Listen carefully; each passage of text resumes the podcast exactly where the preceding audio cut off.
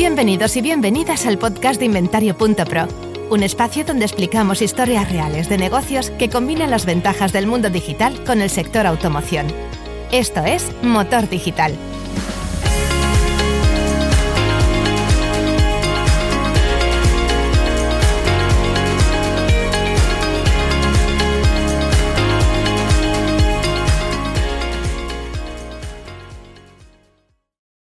Hola, ¿qué tal? Bienvenidas, bienvenidos a un nuevo episodio del podcast de Inventario.pro. Por si no tuvimos suficiente con la primera ocasión, vamos a hacer otro capítulo en inglés, porque hay muchas cosas interesantes en el mundo que creemos que vale la pena traerlas. Esperamos que eh, os pueda ayudar a escuchar eh, y a ver, pero nosotros eh, a entender lo que nos plantea nuestro invitado de hoy en un formato diferente. Hoy lo que haremos será pasar al inglés desde ya. So I'm going to switch in English. Uh, welcome everyone to this uh, episode, new episode of the podcast of Inventario.pro. Today we have a different host and a guest. The different host is going to be David Pilo. David Pilo, the CEO of Walcu. Hello, David. Nice to meet you again. How are you? Hey, Edu. Thanks for having me here again. It's a pleasure. Uh, in in a few episodes, it seems that we are going to break the record and make balance between podcast in Spanish and podcast in English, right? so for in uh, David will act today as a host. What is the host? Is the guy that's making a lot of questions. So I'm gonna be the co-host, but David will take the lead. And for the other side, we have the CEO of the Pasch Group, Glenn Pasch. Nice to meet you. Uh, nice to meet you as well. Thank you very much. Thank you very much for your time. And thank you very much for visiting, quotes, uh, this podcast in which, as you know, uh, we, we uh, deal with the convergence between digital and automotive. Mm-hmm. This is a so broad, very broad uh, subject with many, many uh, topics to cover. But today you are going to explain uh, many things that you do in the Pasch Group that we hope uh, will help our our audience, which is normally people in the industry of the automotive in in Spain and but now in other countries. And let's hope that this is going to be a great episode. So thanks, uh, Glenn. Again, thanks again for your participation. Oh, thank you so much for having me. I'm looking forward to it. Uh, you know, one thing that our organization does is we have a lot of partnerships with uh, groups like yourself in you know, in Italy and in uh, you know Denmark and Holland and Mexico. So we're familiar of trying to how to share what's happening in the United States with uh, other countries uh, uh, with differences and a lot of times a lot more similarities than we think. Okay, so uh, yes, I'm sure that it's going to be a, a, very interesting uh, time to to share with uh, with David and myself. Thank you very much again. Sure. David, please go ahead and be the host of this episode, please. Absolutely, we'll co-host this together, Edu. Okay, uh, that's great. So, well, thank you for like uh, Edu said for visiting. Right, you're visiting even though this is uh, remote. We mm-hmm. can consider this a visit, almost like uh, our dealerships are getting online visits, right? But I really right. hope that you'll come uh, and actually come to Spain for a future event. That would be great to see you here and spend some time with you. Maybe we can get to see some soccer or something. I would love to. I would be more than happy to come. Great. Um, so let's get started with can you tell us a little bit uh, what your company does and how do you help customers? Sure. Um, so, our company, the Pasch Group, uh, has two different divisions. One is a full service digital marketing agency. That's how we started.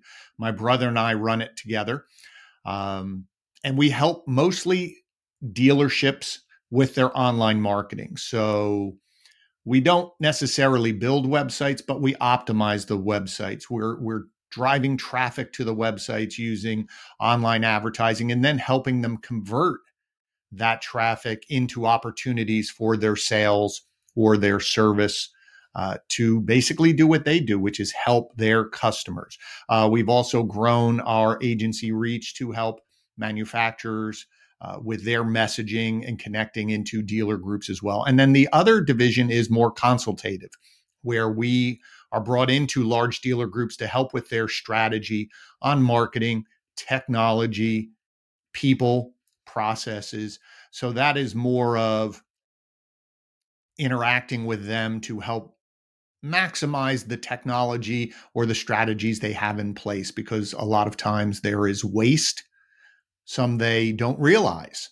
Uh, there's overlap in technology and so that division really focuses on helping them from a strategic standpoint versus the agency where we would do the marketing for them Wonderful. Um, and the other day, I had a, a, quick talk with you about how do you go about this consultative mm-hmm. um, work that you do. And you told me something about you start from the customer experience and then you bring it to the processes and finally right. to the tools.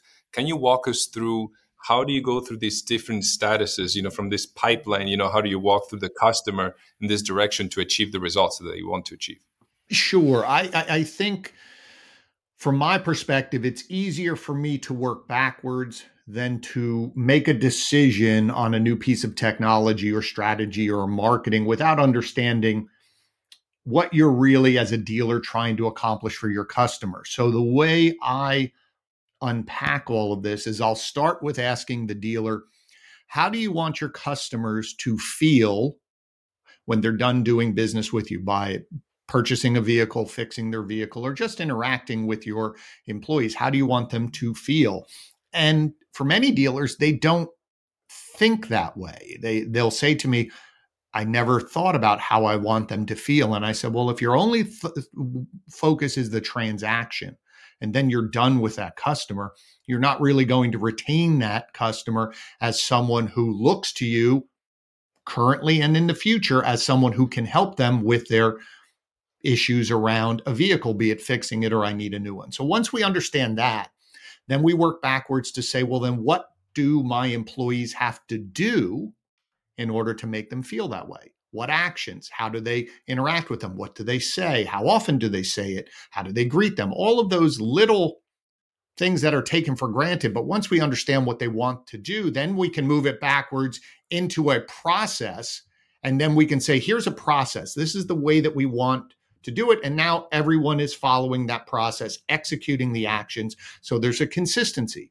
Now, as we move backwards, now once I know the processes, I know what type of people I need to hire to fulfill the processes, to execute the actions, to deliver that great customer experience. So as we're moving backwards, instead of just hiring someone, now I know exactly who I should hire. Then, of course, there's training for that individual. And then we move backwards one more step and we say, what technology do we need to employ for the customer to feel to, to, to interact in a way that makes them feel that this is easy to interact with you and also for your staff to deliver that experience. Now, once we have all of this laid out, if I speak to a new vendor or I go to an event and I meet someone and they have a new piece of technology, now you can say, well, does this technology help me deliver that experience? Is this technology replacing something I currently have? Is this technology an add on to what we have, or is it an overlap? Because just because the technology sounds good or a new strategy sounds good, it may not support your vision and it will do more damage or cause more confusion. Too many than, tools. Sorry? Too many tools. Well, it's not too many tools. It's duplicate tools or it's the wrong tool for what you're trying to do. Because ultimately, people ask me, what's the best tool? And I said, the one that your customers and your employees are going to use, right? That's the best tool. So once you think that all through, now you're in control of the customer experience, your processes, your staff, your technology, and it, it allows you to be more efficient and more effective if, if you could say one example of the first question, what could be the possible answers? For example, if you go to two different dealers, what would be the difference on the first answer? Because theoretically, everyone wants to treat well the customer and get the most, uh, the best okay. service, best possible so, service. But I think there are some things that could be different between them, right? Yes. So for example, every to your point, everyone wants to say, I want to help the customer, I want to have a good experience for the customer. But if are you answering the phone when they call up or do they wait? Do you give them the answer that you want? So for example, if if you came I came and met you at the dealership and started asking you questions about a vehicle, you'll answer me one way. But if I submit an online form and we're going back and forth over email or even over the phone, are you treating me the exact same way? Or is it, well, I can't really tell you till you come in? Um, or just every salesperson does it a little bit differently. You may think that we're all giving them the right experience, but maybe I do it a little bit different than David does it, a little different than you do it. So the experience is more about what I, as a salesperson, want to do versus this is the exact same way that everybody is delivering that experience. I think that, that that's a great segue to ask you about BDCs. Uh, you mentioned that you want to mm-hmm. make sure that um, people pick up the phone and they answer customers' questions. Have you been in situations where the customer had an external BDC, you know, and how would that compare to maybe a BDC that's in house within the dealer? And what would be the difference between the customer experience that they would receive? Have you had this kind of experience before? Yes, there there are in in the United States they have various those those two versions where you would have a group of people, be it a BDC, um, which in the, in the United States, the BDCs a lot of times are not the people who are going to sell the vehicle. They're the first initial interaction. They're trying to set an appointment to have that person come in. Uh, if they have a question that is too detailed about the vehicle, they'll transfer it to a salesperson. Um, so that experience now uh, that's internally. Now some will have people who whoever's answering the phone or communicating with that customer that might be the salesperson all the way through i i start talking with the customer i set the appointment they come in they deal with me i sell the car. So there's a little difference there. In terms of external they do have some external bdcs meaning that they are not in the dealership. Sometimes it's a completely different company or sometimes, if you have a multi store group, they will have one central location that handles all of this. The, the upside of having that BDC who's offsite is they're not distracted by anything going on in the dealership. So they can really just focus on the customer. They can be more efficient. They can answer quicker. They can they can not have any of that lag in between responses. The downside is they may not have all the information about a vehicle. So now either I have to call to a dealership or transfer, or I ha- the, the customer has to wait. So there are pros and cons to both sides, but the key is thinking through all of those scenarios and coming up with a solution that's best for both the customer and your employees. So, under what circumstances would you recommend maybe to have salespeople pick up the phone directly or have a BDC team dedicated to this pick up the phone? Ideally, in my my best case scenario, I would always have the salespeople answer the phone um, because we're getting the person with the information, the expertise, and the knowledge connected with the customer sooner.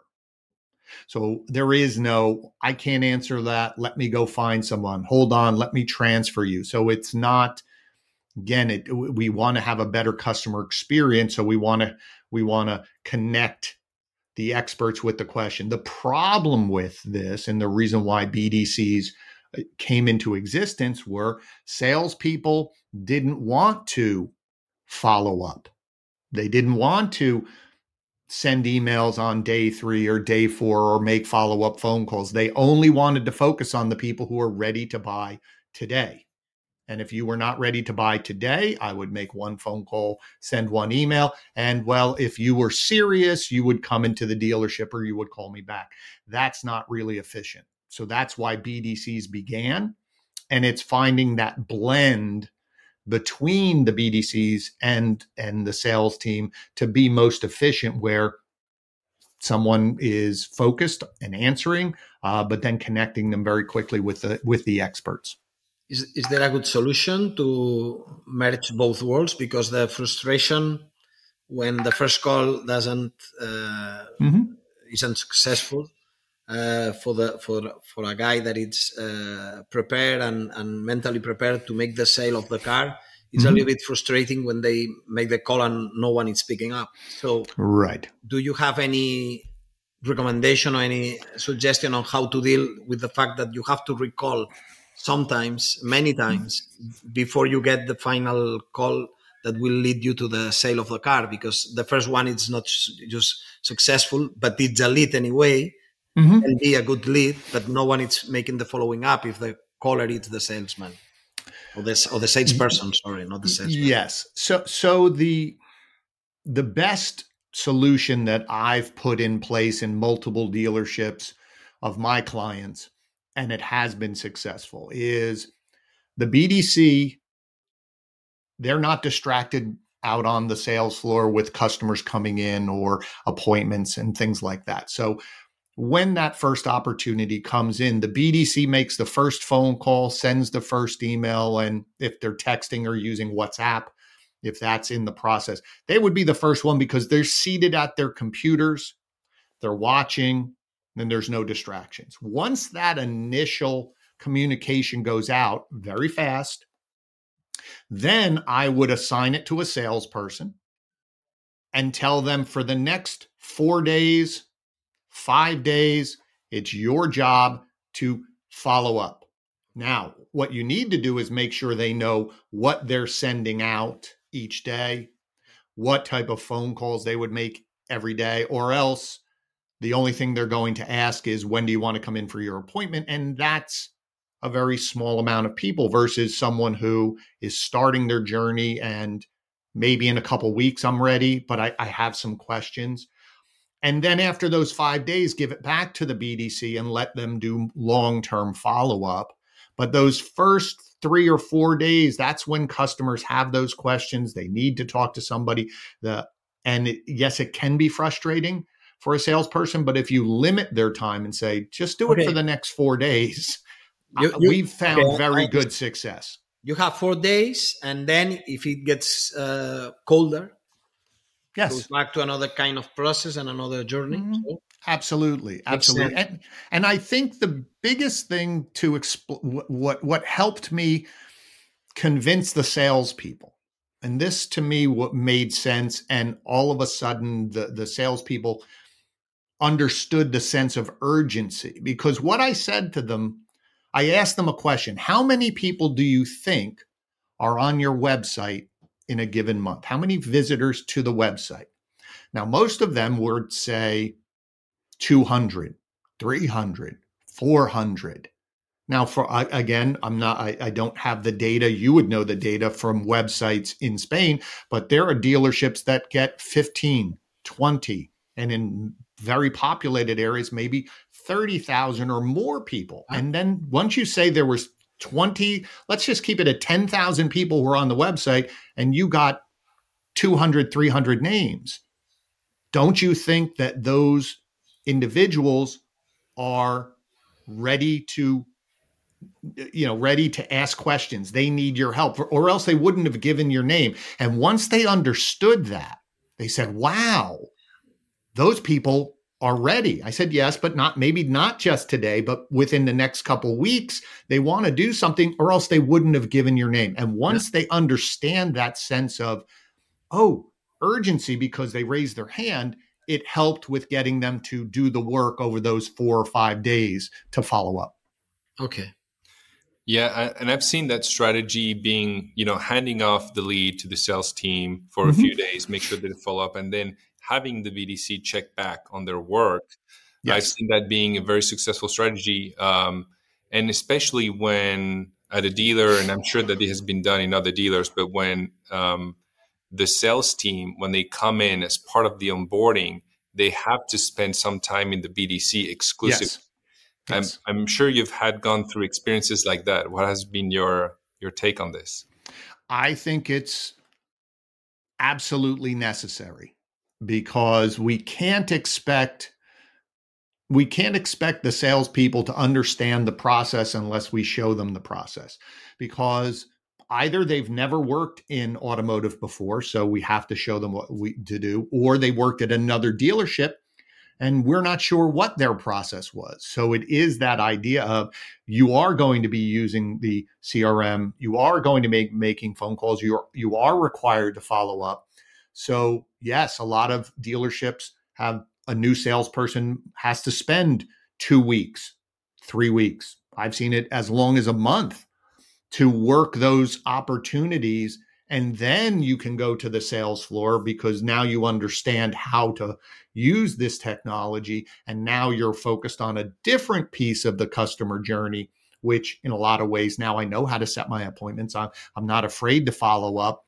Uh, and I'm setting more appointments because it's in that fresh window of those first few days where probably 80% of your appointments will be set within four days of receiving that lead into your system if you have a focused uh, uh, uh, process that is is focused on engaging the customer not just asking when they want to come in asking them questions to get them to respond back to you once they respond back to you through email or phone then turn on your salesperson skills and do what you do normally but you have to be engaging them and asking them questions in order to get them to respond to you.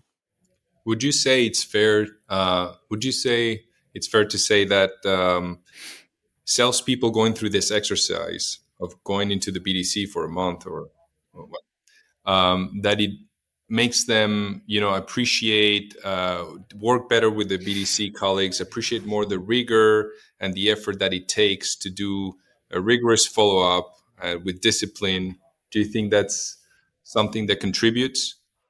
A- absolutely, absolutely. Because if you don't, then what happens is is it's a little bit of the blame uh, game, very similar to you know. So again, for sales and BDC, oh, they're not doing the job, they're not following up, or the BDC is saying, well, I'm working hard to set the appointments, but they're not doing their job. Once they understand both sides, then they work more collaboratively as a team. And I think it it does show the appreciation of because a BDC is a, is not an easy job to sit there and make phone calls and reach out and do the follow up and hope someone's going to answer the phone. So I think it is absolutely a, a way for both teams to bond and understand how they're supposed to be working together, not in opposition of each other. So talking about aligning teams, you know, and mm-hmm. making sure they they uh, collaborate effectively so that the organization runs smoothly. Um, we could probably apply some of these principles to the marketing department, right? Uh, yes. As as a side note, um, our marketing um, uh, person here, we've got one person in the company that takes takes care of that. We've had him be in the sales team for three months uh, he first started as a marketing guy, and we were not happy with the alignment. We felt like there was a big disconnect between our marketing department and our sales department. So we decided, hey, you're going to become a salesperson. You're going to be in this role for three months, and then you'll step back and you'll go back to your marketing. Uh, I think it's worked great for us. Mm-hmm. I don't know mm-hmm. if you've seen anything like this done in the dealers, uh, among the dealers, but what do you think about this idea? Do you think um, there's a I don't. I don't know. I, I, I I've seen it selectively where people who have sold evolved into a different role, but I think it's it can work, and for you, it's been successful. You may have. Uh, someone who is good at marketing but not good at selling and then they quit and you lost a good marketer but what I do think is important is aligning the teams, meaning that the marketers either have meetings with the sales team, engages with the sales team, tries to understand not necessarily how to sell, but if I'm sitting with the sales team, I would say, well, what are some of the common questions that you're being asked? Or if someone's coming in to look at our brand of vehicles, what else are they looking at so that I can supply the sales team with uh, either material on the website, you know something to send to their customers that helps the sales team sell. But if if not if i'm not engaged and i have my ideas as a marketer what might work? And the salespeople go, well, that doesn't work, or they're saying the wrong thing, you're right. It's a disconnect between sales because then sales is going to say marketing's not generating leads. The leads that they're generating are bad. And then marketing saying, well, the salespeople don't know how to sell. I'm sending them lead. And we don't want that combative. So the more that they can uh, work together and, and meet together and understand each role, I think it's great. If you can get someone to be a salesperson for a while and then and then stay in marketing, I think it's great. I just think it's that collaboration and breaking down the silos between the departments uh, so they understand each other and, and and work towards helping each other versus blaming each other. Right, and that's not easy feat, right? Because um, mm-hmm. oftentimes they use different tools, and maybe they don't see the same information. Have you put in pro, uh, in, pro, uh, in place some tools or maybe processes that gives visibility within the marketing department of the activity that happens in the sales department so they understand better the treatment of the leads that they're doing. Well i think it's it's so for us as an agency we sometimes ask our dealers to get access to their crm to just see what they're doing and what they're sending out not to point fingers and blame but i think dealers need to understand that every message you leave, every email you send out, every text, those that's marketing. So what are they saying? What are they sending? And then from a marketing perspective, how can we make it better? Um, so there is some alignment with that, um, but it is setting the standard at a leadership level that these conversations are there to help the dealership, it isn't to point blame to say, for instance, the marketing department looking at how they're handling leads and saying, "Oh, these salespeople are horrible and they're not doing this and they're not doing that." We we don't want that. It's more collaboration. Um, so for us when we bring on a new client i need to understand what you can deliver in terms of customer experience and what are you trying to share into the marketplace as your message of why should someone do business with you? I need to understand that. I can drive traffic. I could make something up and drive traffic to the website but that doesn't help and that's where that partnership is. I know how to market. I need to know what to market if that makes sense.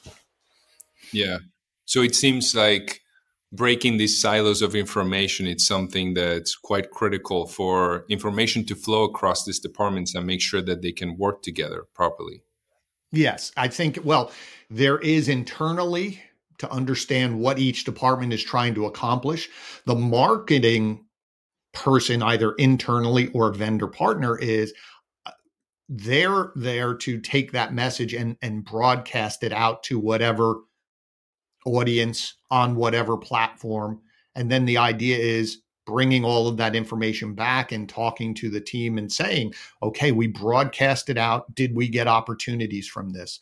Uh, if we did, how were those opportunities? Did we sell? Or, well, we're getting people to the website from this type of advertising, but they're not converting into a lead, be it a name or an email. And those are the conversations, as well as getting all of the vendors together so that whatever you're doing in we'll call it traditional advertising of radio or on TV or mailing something out is that connected to what's online? Is it connected in the store?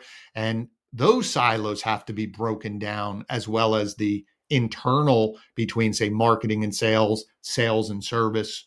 All of those have to be broken down and that's where leadership has to say this is who we are. This is what we do. Let's get marketing. Let's get sales. Let's get service all aligned to deliver that experience. Absolutely. Um, so let's switch gears now and let's talk about websites. Um, mm-hmm. As our audience knows, Edu uh, also provides this kind of service. Uh, but on your side, Glenn, uh, you guys, do you guys recommend website providers, or do you help dealers choose the website providers? Um, um, well, yes and no, meaning um, we don't provide websites. Uh, in the United States, a lot of the manufacturer programs, so pick any brand, they have a certain number of websites providers. Uh, could be five, could be six, could be eight. And the dealers have to pick one of those people on that list. That is a manufacturer approved website. And so that company provides the website for them. Now, we have some websites uh, that we like more than others, uh, but again, it depends on what the customer's looking for. Are they looking to have flexibility to within some parameters of the design? Are they looking for something in terms of functionality or not? Uh, is it all about the cost of the website? So then we can provide that counsel. And then beyond that, some of the website platforms offer marketing services, SEO, paid search, social media advertising. Or do does a dealer want to go with an agency like ours that can work on the website platform, has a good interaction with the website platform to make these changes? So it's more again going back to what what the customer wants and then we can point them in the right direction in terms of what they're trying to accomplish with their websites. Great. And some dealers do invest in non OEM websites, correct? Uh, or I've seen that um, they can. So, so the strategy around that. So, uh, in terms of the franchise dealership, not the independent dealership, tra- tra- a franchise deal has to have one of those websites. Has to. Now, it depends on the program and how many options they have. In the past, years ago, one of the manufacturers had one website platform. That's the only one that was an OEM approved website. Since that time, it has expanded. But in that situation, they would say, I don't like the design. I look like everyone else. And they would go out and buy a second website and have more flexibility in the design. They'd still keep the manufacturer website, but a lot of times they would drive traffic to this other website. I still see it, not as much now because the the programs have offered a, a, wider variety of options, and and most of the website platforms are very good. Uh, it's more about how you want to uh, optimize it, who's doing it. Do you want to use an agency that you know you have more flexibility around than a manufacturer's agency? Um, but it it is something that some dealers do, but it's a cost because they still have to pay for two websites. I have to pay for two, you know, even if it's the same agency, I have to pay them to work on both websites. I have to come up with the strategy of where do I want to send advertising for this. New vehicles has to go to this one, used can go to this one. So it is a bit more laborious. So uh, it, it's happening less and less and less uh, now in the in the states. But but in the in the European and Spanish market, especially mm-hmm. I, in the in every European country right now, there is the common voice that uh, because of the possible movements that will be done by uh, OEMs uh, towards a direct relationship with customer, it means right. it means that they the group the, the the dealer needs to build up stronger digital assets mm-hmm. in terms of uh, things that they control, things that they can store data of the customer, and and deciding what to what to communicate in these digital assets they build. Yes, I assume that it's not quite the same situation in, in the US right now, but even the, the trend is global. So in, in, in Spain and in, in Europe, but I, I can talk you about the, the website experience that we've got in Spain. There is strong demand in the last month, years of building up digital assets, mm-hmm. uh, totally controlled by the the the, the group. So yes. if if I'm a franchise dealer and I have five brands, five OEMs, uh, five contracts, but I want to uh, move on, I I should build up a group website mm-hmm. strong group website with many uh, sections, even if the OEM gives me the, the, the website that I need to use because I'm a franchise dealer of this OEM, right? And this is the, the thing that it, we are uh, detecting in the last months. So this is the first trend that we are uh, uh, detecting. The second one is that besides the group website, they build up a used car website. Mm-hmm. Yes. As a, as a brand, as a own brand they want to have.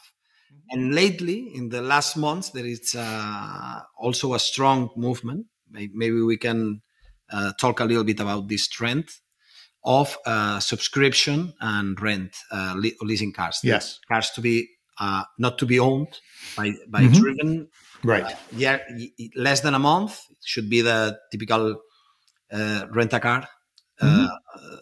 business model, but over a month with some kind of engagement, if it is even if it is flexible, over a month to years, it's going to be the, the, the traditional subscription or renting model we call it, or leasing, whatever you want to call it. It, it has different uh, solutions. What are the trends right now in the US, just to compare with the with the sure. Spanish and European trends? So, to your point about the group sites, that that is more common uh, um, than an individual dealer who is saying he is a Nissan dealer and I'm going to have two websites.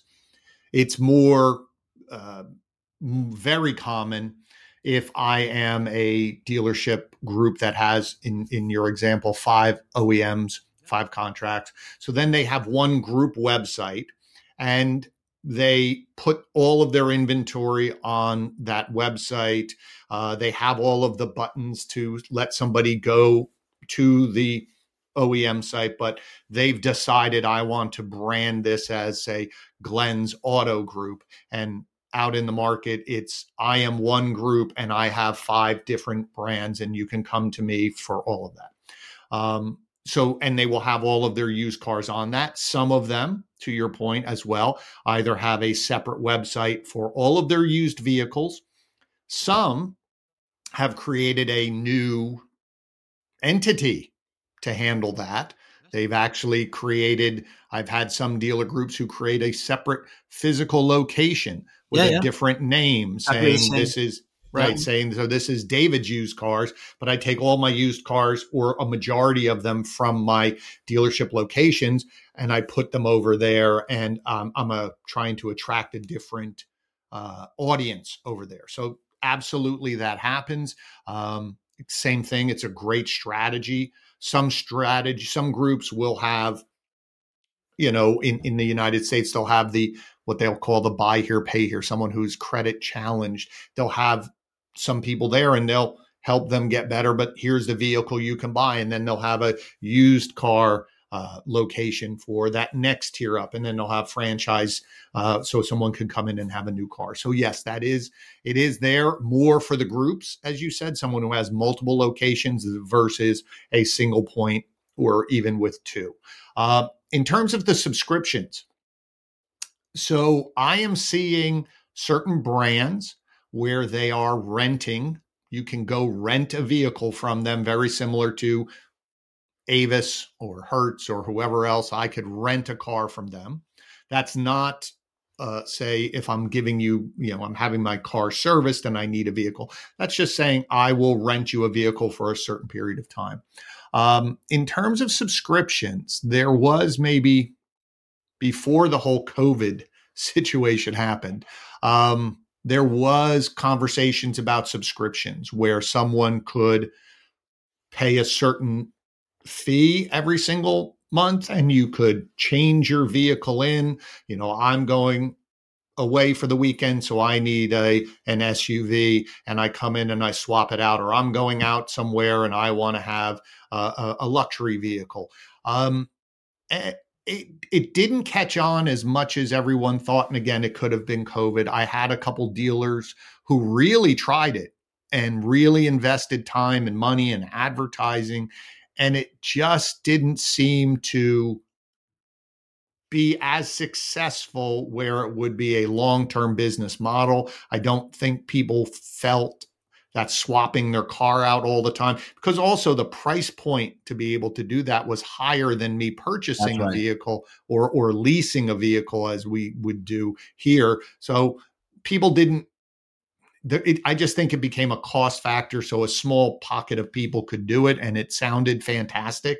Uh, but in the execution, I'm just not seeing it work. Yeah, this one that you are mentioning, that is that, that is uh, I don't know. I have the same car from Monday to Friday, and then I swap yes. Uh, this car for a weekend and so on. Mm-hmm.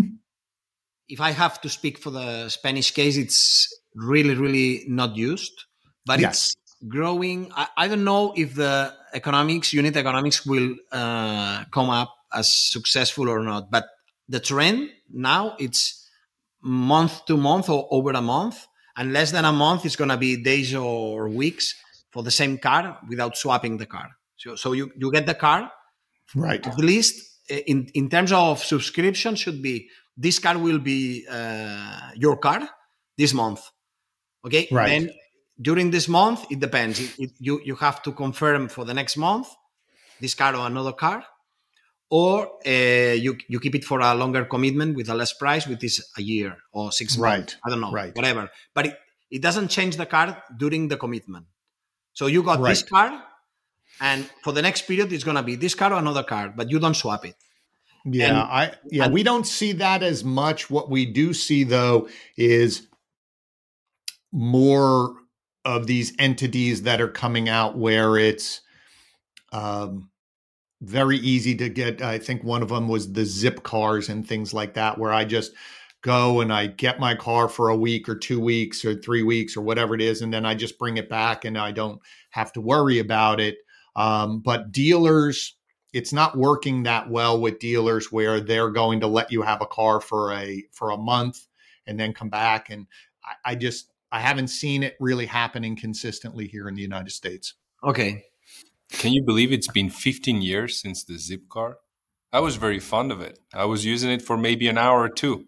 You know, I would go to Costco, rent mm-hmm. a Zipcar just for an hour or two, come back. And since then, you know, I've never really used any other renting, like short renting like that services. I've been more of a well, now with Uber and Lyft, uh, I think yeah. that, again, depending on where you're located. This is what right? I was going to say. It's uh, yeah, more it's, in metro areas. It, it uh, so, make- so when when I travel now, it is a decision where I still like to drive. So sometimes I'll rent a vehicle, but if I'm going to a conference and I'm going to be more or less in the same location at a at a hotel if I'm going to Las Vegas, it's always Uber and Lyft. If I'm at a in a city, it's always Uber and Lyft versus rental cars. And I see a lot of people now, no matter what, even if I have to drive 45 minutes, they're I'd rather do the Uber and not not wor- have to worry about it, and I can do work in the car and have calls. So there, that's where I'm seeing a lot of a, a shift now in terms yeah. of renting vehicles. Yeah, I, the the thing that I, I want I want to know finally what what's going to happen because I'm not so sure about the again the unit economics of this whole thing. The the business unit that you put part of your assets in motion uh, from month to month or from year to year has to be carefully uh, mm-hmm. balanced because those cars have to be then put again after a year have to be put in a in the used car business they have to leave the, the assets and, and they have to be sold. And we'll see how it works. But right now, the demand that we are experiencing as a one of our business lines is web in inventario.pro is website builders. Uh, they are uh, every time asking us if we have components or cap- uh, capabilities of, of building up uh, subscription kind of subscription services or renting services more than short-term rentals, uh, days, weeks. Right. Uh, we'll see. We'll see. I don't know. I have uh, one question, Glenn, because I, I've been uh, visiting your website these past mm-hmm. days, trying to understand what you were doing. So you explained very well. But I would like to introduce one question, if David allows me, because today is the cost. But I, I, would like to know it's absolutely not the okay. Common, the common pieces, the common pieces of the stack of tools that you uh, normally see in a mm-hmm. in a dealer group. Let's let's try to have a kind of of uh, common pieces that you always, of course, the right the DMS, yeah, of course, the CRM, but what else? Okay. So you would have there's always going to be your DMS, you know, which is your data hub. Um, you're going to have your CRM, uh, where all of your customer interactions your communication. Uh, there is your website. There is, uh, de- again, depending in your service department, you may have s- use similar tools. Some are different tools. Uh, then you're going to have whatever uh, what they call your desking tool, so where you're actually working the deal, um, and so then they're uh, uh, adding on technologies of what technologies you want to have on your website. Do you have a tool on your website where someone can get a evaluation for their trade? Do you have some technology in the store where someone's walking around with an iPad where I can give you an appraisal for your vehicle very easily as well? So it's there's so many different pieces. A lot of it depends on what you're trying to accomplish. As I said earlier at the beginning, um, you know what what type of tool do I want to use for chatting with somebody on my website? Do I want to have a tool which they're now calling the digital retailing tools, where someone can almost buy their car completely online, or could do it if they want, or just complete certain stages of the process of getting a price uh, getting a trade evaluation, getting approved for credit before I come into the dealership. So it saves me time in the dealership. Um, and there's companies now that are trying to provide an end to end solution for all of this, uh, building it themselves. There are companies that over time have bought pieces and are trying to align it into, again, one tech technology stack that communicates or dealers have different pieces because I like this product uh, in terms of how uh, I use it for chat, or someone else says I like this CRM versus that CRM. Um, DMS platforms are the probably the one that gets changed the least, where websites might change, agencies might change, CRMs might change. Not every year, but maybe every every 18 months to two years they're thinking about it or looking at it more than uh, let's say the dms and according to your answer to my question what is in this uh, group of, of types of tool you mentioned the the role of the cdp the customer data platform? What is exactly what you're trying to explain uh, in your in in the website of Pasch Group. You are talking mm-hmm. a lot about CDPs as the one possible solution that overcomes the problem that you've got many many data in the DMS, many many data in the CRM, and many many data uh, flowing through your uh, right. assets and so on. Mm-hmm. Why and in which cases it's suitable to think about uh, a structure over all these things, trying to manage the data of, of customers. Right. So it's a great question. And I, I don't, I think we're in the initial starting point or conversations about this, very similar to when, if we can think back to when the first websites for automotive started, mm-hmm. where it was just a listing and maybe you had a picture where now all of the complexities of uh, of a website. So we're definitely i think years out from it being commonplace. It's more common in industries outside of automotive so in the financial services industry. The goal is is that in most of those companies I, I glenn am one record they have me. Um, if you think of it as your credit report, your credit history, they have everything. They have every job where you work. They have multiple emails over the years. They have different phone numbers. They have different addresses for you. Um, credit cards that are open and closed, loans that are opened or closed, but it's one record that everything gets updated. And that's what this idea of CDP is for automotive, to your point. I have information in my uh, DMS. I have information currently in my CRM. Maybe I have a completely different tool for service. Yeah. My advertising. And so ideally, what this is, is if we could get all of our data in one place, and now as the tools update, so I come in for service, it updates that one record in the big, call it the CDP uh, if somebody opens an email, marketing, uh, they come in and buy a car, they changed address, everything is one record that gets updated. And so it becomes rich data that you as the dealer own in this platform versus well if this agency leaves they take it or if i switch dms i lose some data uh, and what we're we're trying to do for our company uh, our clients is work with them for their cdps so if you change vendors you never start at zero again. You have the data but now the vendors are working out of your data pool versus you working out of their DMS and their data and I'm over here in this tool and their data and they have it all versus and and those platforms don't talk to each other and update it.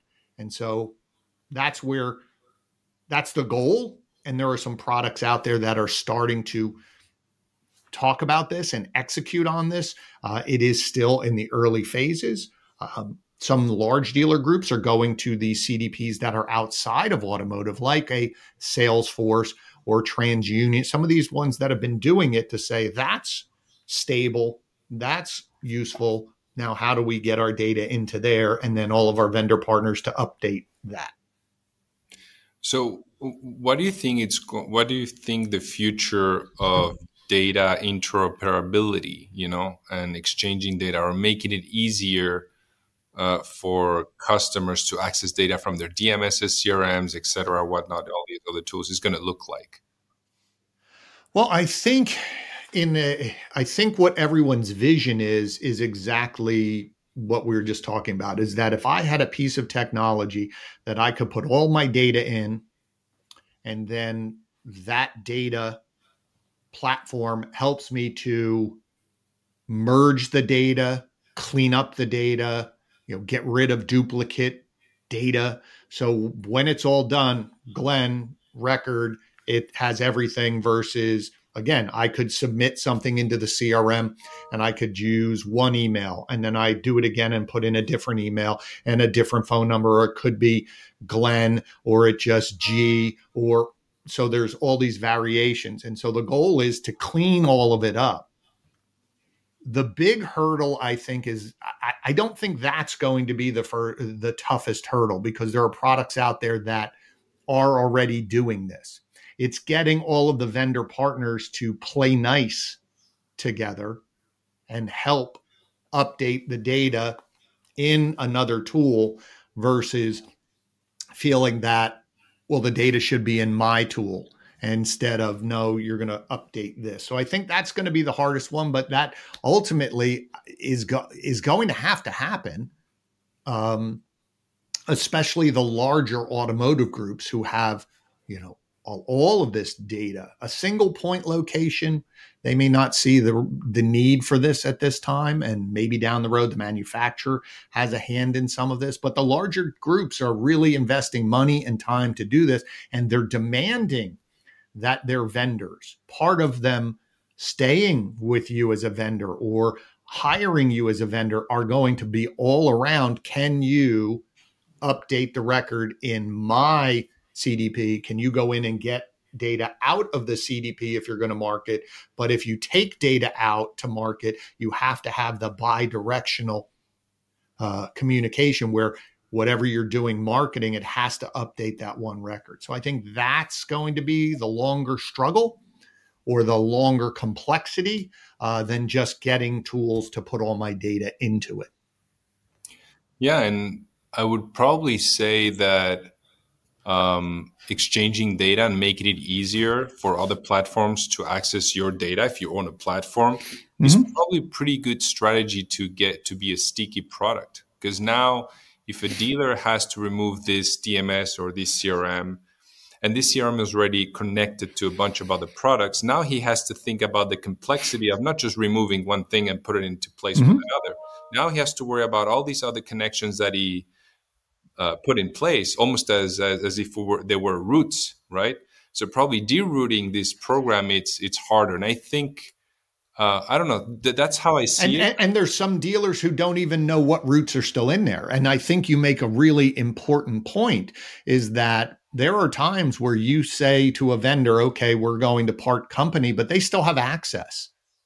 You didn't know that they still have access. We've looked into analytics and looked at different things and said, do you know that so and so has access? Well, we we fired them a year ago. Uh, oh, they still have access Um, so sometimes it's just it's not conscious that some dealers just don't know all those routes. And I love that that imagery because that's exactly it. You have a lot of tentacles and a lot of roots going on, and you don't know what's connected. So by having that one location and having partners that can you only access the data while you're working. You don't own the data. You're just borrowing the data to do whatever it is you're doing and then you it's my data so i have that ability to change vendors as i see fit. And it's my data always. It isn't your data and i have to ask for the my own data back. It, it but i just think that it's it's going to take time to do this. And one of the fears that some dealers have is if they find a product that right now is is good what happens if that product gets bought by someone bigger to merge into theirs or yeah. right? Versus someone who is but it can happen was, also with your dms and your crm any tool can have this issue. So absolutely. No any tool well, any tool but, but if you want to change your website or you want to change your crm or you want to change the dms i know that it's it has a, a very high cost of changing things because it's like the yes. operational system of the company. So it's not that easy, but but um, many many fears that uh, our groups in Spain, David, you know that very well. They they fear two basic things. It's will I be able to have uh, sovereignty? Mm-hmm. Uh, I don't know if I pronounce well, but it's the, to be I want to be the sovereign yes. of the data that I'm managing because this data it's mine. It's my group. It's the work that I've been doing by servicing my customers in the in the service part, in, in the dealership part, uh, in the marketing uh, when I deal with portals and the, the lead comes to us. This is my data. I want to make business with these people, and I want to manage this data, not the OEM. Well, what you're going to find to your to your point, Edu, is I think over time for a again go back to your example of the group that has five no. locations. Eventually, they're going to need to have a new role in that dealership of a data yeah. analyst that that it isn't someone who's the sales manager and no, no, also no. does this. It is someone who is their sole role who's is, doing this job in the customers you know that have implemented a first version of the cdp is this a mm-hmm. which kind of department is the most common user of a marketing is probably the closest marketing. because they understand the data but it is the evolution of some of the larger groups are now thinking once it starts to get settled i need a data analyst because even the marketing person is not going to understand all of the complexities and watching to make sure everything is getting updated and data security on top of all of that um, but marketing is usually the the first one because they're used to seeing data being used and things like that. But will not be marketing the the the user of the next phase, I guess, because in my in my feeling, my perception, when you want to make cross sell, you need to speak to sales managers and to see, hey, look, I have I don't know twenty thousand guys that went to our service uh, in the last 3 mm-hmm. years doing this, this, and that, and they have this car. Would you like to make business out of them for mm-hmm. selling new cars or used cars? You, you you have to speak to the sales manager or to the to the guy. Oh, absolutely, yes. But I think that the marketing just is they're they're the ones so far that have been coordinating this. But to your point is, I think there's going to be someone who is maybe not even in the dealership right now, who you're going to have to hire someone who is a tried and true data analyst who understands okay. data, understands gets, gets requests technology. and, and, generates the file or the data set. Absolutely. Is, so a, a kind of data manager, you mean? As yes, I think a data manager is probably the title that someone's going to have growing over the next few years, especially in these larger organizations, someone who is capable of of managing the data, making sure it's updated, aligning these collaborations between vendors so that the marketer can go in and do this. And so the managers can look at data and make decisions. But this person oversees and maintains this data lake and make maintains the purity of it so they can go in and query I need, give me everybody who bought this car, give me everything to this. So that way someone can make decisions of how do we want to engage them? What do we want to do with them, market them, retain them? So, yes. Uh, very interesting topic. Yeah, and you know, Edu, you mentioned data data sovereignty, and probably I think that that becomes a reality once you know that you can recoup all the data from a system. And that sounds like a basic thing, but it's not always true. You know, I've heard horror stories where a dealer says to their DMS in the States, and I don't know, in Europe probably too, but I want to get my, you know, 15 years worth of data. And they say, no, you know, you, you can't do that. You're going to, uh, our servers cannot handle this kind of export. Uh, probably, Glenn, I don't know if you've gone through uh, any experiences like that. But that's probably the beginning of data sovereignty. Well, it's also whether the servers can handle it or not. Again, that volume or age of it. Um, it's the cleanliness of it, uh, but also sometimes it's the cost to export it or the cost to have you do this. Um, that sometimes comes into play as well, where you would say, Oh, I'd like all 15. Okay, you're still going to have to pay us X for our team to export it, clean it, you know, so then it becomes a, a financial decision. Okay. Well, I think that in the future, uh, I think this will be a great way to sort of uh, end the podcast soon. And it's, um, uh, wishing that all the providers for the dealers, you know, will make their data easily accessible, free of charge, uh, you know, so they can they can play with their data, become more efficient. I think that's. Uh, I think that's a great thing. As I said, I think that's where everyone's going. That's why the free report that my brother wrote about CDPs, he interviewed 30 to 40 different of them just to understand what it is because there are some products that are saying they're a CDP, but they're really not. There may be more marketing automation than they are CDP or vice versa. Uh, there's a lot of confusion right now because it seems to be the new buzzword or thing that we have to think about. So that's why I was saying this we're in our initial stages of one understanding what is necessary, what are the tools that potentially can handle this, the integrations with vendor partners, the staffing that you need. So, as I said, this is, you know, our conference in in May is going to focus on this, but this is going to be an ongoing discussion and evolution over the next years and what it starts out to look like and what it eventually ends up being, I think is going to be completely different, but that's the journey of any of these tools and strategies, the evolution of the DMS, evolution of websites. Uh, I just think that we have a, a, a, a long journey, but this is very important for dealers to start having the conversation or doing research to understand it so that when they're ready to make that decision for their group, they're informed versus having someone tell them what they should do and they don't feel secure in their decisions. I think it's going to be a long journey, but an exciting one. I look yes. forward to see all the innovation that's going to be brought into the automotive industry. Uh, mm-hmm. the, I agree. I agree. CRMs. So, Edu, any closing remarks? Um, no, I wanted to know if there is any other strong trend that you uh, detect in the US rather than the CDP issue. That, yeah, that I would say the biggest. Data. But is there anything else that you see? Hey, look, guys, you should pay attention to this and that. I, I just think well, there's two things that are going on uh, that that smarter dealers are really starting to look at is the execution or the, what I call it the delta of missing opportunities because now with the technology on websites we can track events. So, how many people are clicking buttons and doing this? And we see this evolution of dealers removing forms from their website.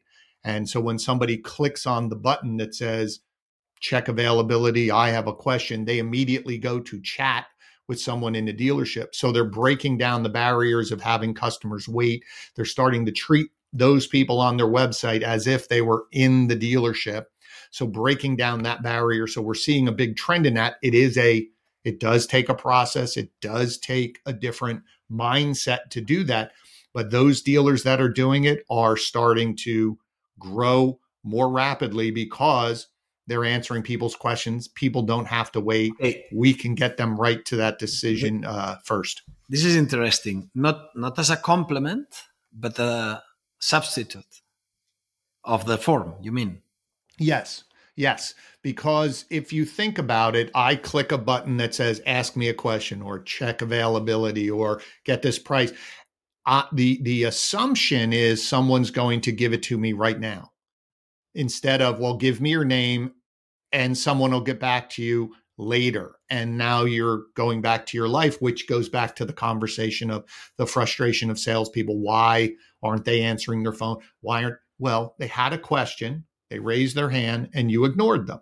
So dealers are removing forms. and some are removing them completely. There's not a form on their website anywhere. So whatever button they click, the technology comes up where we can start giving you a trade value and someone can communicate with you. I can give you a price and someone can communicate with you or answer any of your questions.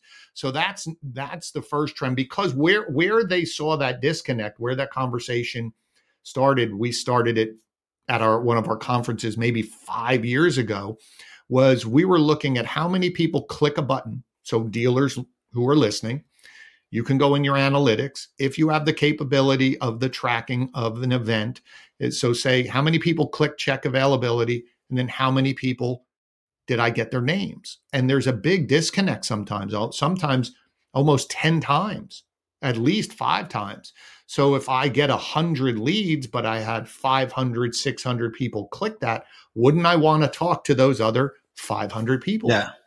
Makes right? sense. And so, so that's the one trend, and then the second trend is access to used vehicles, because there's a big strategy now for a lot of dealer groups to go direct to consumer, having a buying center, advertising it to just say, "I want to buy your car. I don't care if you buy something for me. I want your car," um, because remember during the COVID years, uh, it's starting to impact now. So in 2020, new car sales dropped, and then we had supply chain issues. Well, that means we sold less cars, which means three years, four years later, we're going to have less used cars or newer used cars available to sell. So it's really becoming this strategy of I need to have a team of people in my store whose sole job is to go buy vehicles not at auction because auction prices are crazy, still a little bit, but what's my strategy to buy out of my service drive? What's my strategy to go out in the community to let people know we will buy your vehicles? So those are two trends outside of the CDP, the removing forms and talking to more people when they have a question so we stay in touch with them and then number 2 is this idea of buying more used vehicles. Okay, very interesting. Very interesting. Okay. Okay, David, do you have any other question or would you like to ask Glenn anything else? Uh, no, I because if I start asking questions about what they check on their website, that's uh, we're going to leave that for another episode. I will always come back and have another conversation about those things because that that whole concept of removing forms is a whole episode in and of itself, but it is gaining traction, as I said, and the people that are doing it are seeing it takes a little bit, but they're just seeing such a big growth. You know, you know, Glenn, that you need to to be there in a way, an automatic way, when it's uh, nine in the nine in the evening, ten in the evening, and no one is in the dealerships, right? You, you need to. Well, they have that now where, uh, where chatbot, uh, yeah, the chat bots, or they have there are companies who provide the chat that have a team of people that will start the conversation with you. And most people after hours, it's not, it's, they realize you're closed. So uh, dealing with a chat bot is not the end of the world. If, if you come back tomorrow yeah. morning and reach out to me, it's more the right during the day, your website saying, get your e get your price, check availability, and you're making me wait that I think is, I think those dealers that understand that and are willing to put in this process, they're winning and they're winning big and they're taking market share because they're answering questions when customers have them. They're making it easy to do business. And then, more importantly, when the customer comes to the dealership, they pick up where they left off. And so they're in and out faster versus when they come to a dealership, they might have to start at the beginning again. And so wasted time. Good point. Good point. Well, it was a treat to have Glenn uh, on the podcast today. So um, I look forward to seeing you in person again, Glenn. Hopefully I, here. If not, I will see you in the States. Uh, I appreciate it. So with that, thanks a lot for being here. Uh, and thanks a lot, Edu, for you know let us letting us participate again in your podcast. so my pleasure. Till another episode. Great. Thank you very much. Thank you very much. So David Pilo, CEO of Walcu, Glenn Pasch, the CEO of the Pasch Group, and this has been a new episode of the podcast of Inventario.pro. Many thanks to people that it's listening us and watching uh, every two weeks. We are uh, near to 60 episodes and very, very grateful for all the feedback. And let's hope this podcast will help people to know what to do and where to move uh, in which direction they have to move if they want to run a successful business in the automotive and inspire and, and inspire, inspire. Let's you know so. fuel fuel thank, yeah. thank you very much both and uh, until uh, another episode of the podcast of Inventario Pro thank you very much thank, thank you. you. Inventario.pro es una plataforma de servicios digitales específicos para profesionales de la automoción. Te ofrecemos el mejor hub de anuncios para la multipublicación de tu stock.